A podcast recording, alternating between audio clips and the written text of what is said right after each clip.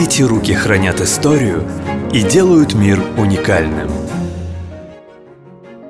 Кукольное дело – одно из самых древних ремесел, уверена наша сегодняшняя героиня Алиса Мильденберг. Куклы всегда сопровождали людей с рождения до самой смерти. Человечеству известны десятки способов изготовления куклы. Это и папье-маше, фарфор, дерево, текстиль и другие. А вот Алиса уже 13 лет работает с пластиком.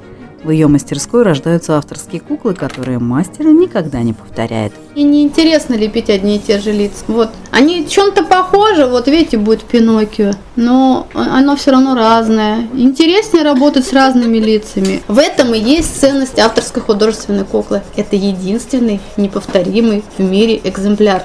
Кукольщики – настоящие мастера на все руки в одном лице. Алиса Мильденберг перечисляет навыки, которыми должен владеть ремесленник. Я насчитала около десятка.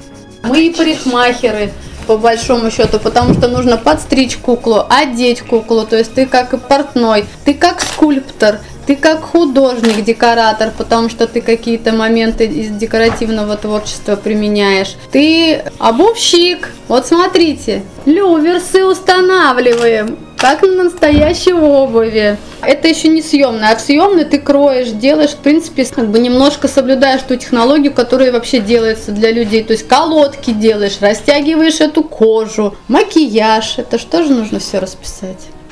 Я говорю, очень много-много-много сочетаем в себе ремесленных знаний, получается. Коллеги по цеху относятся к томскому мастеру с уважением, а упоминание о Томске вызывает у посетителей на выставках массу эмоций. На Алису приходят посмотреть, как на диковинку из тайги.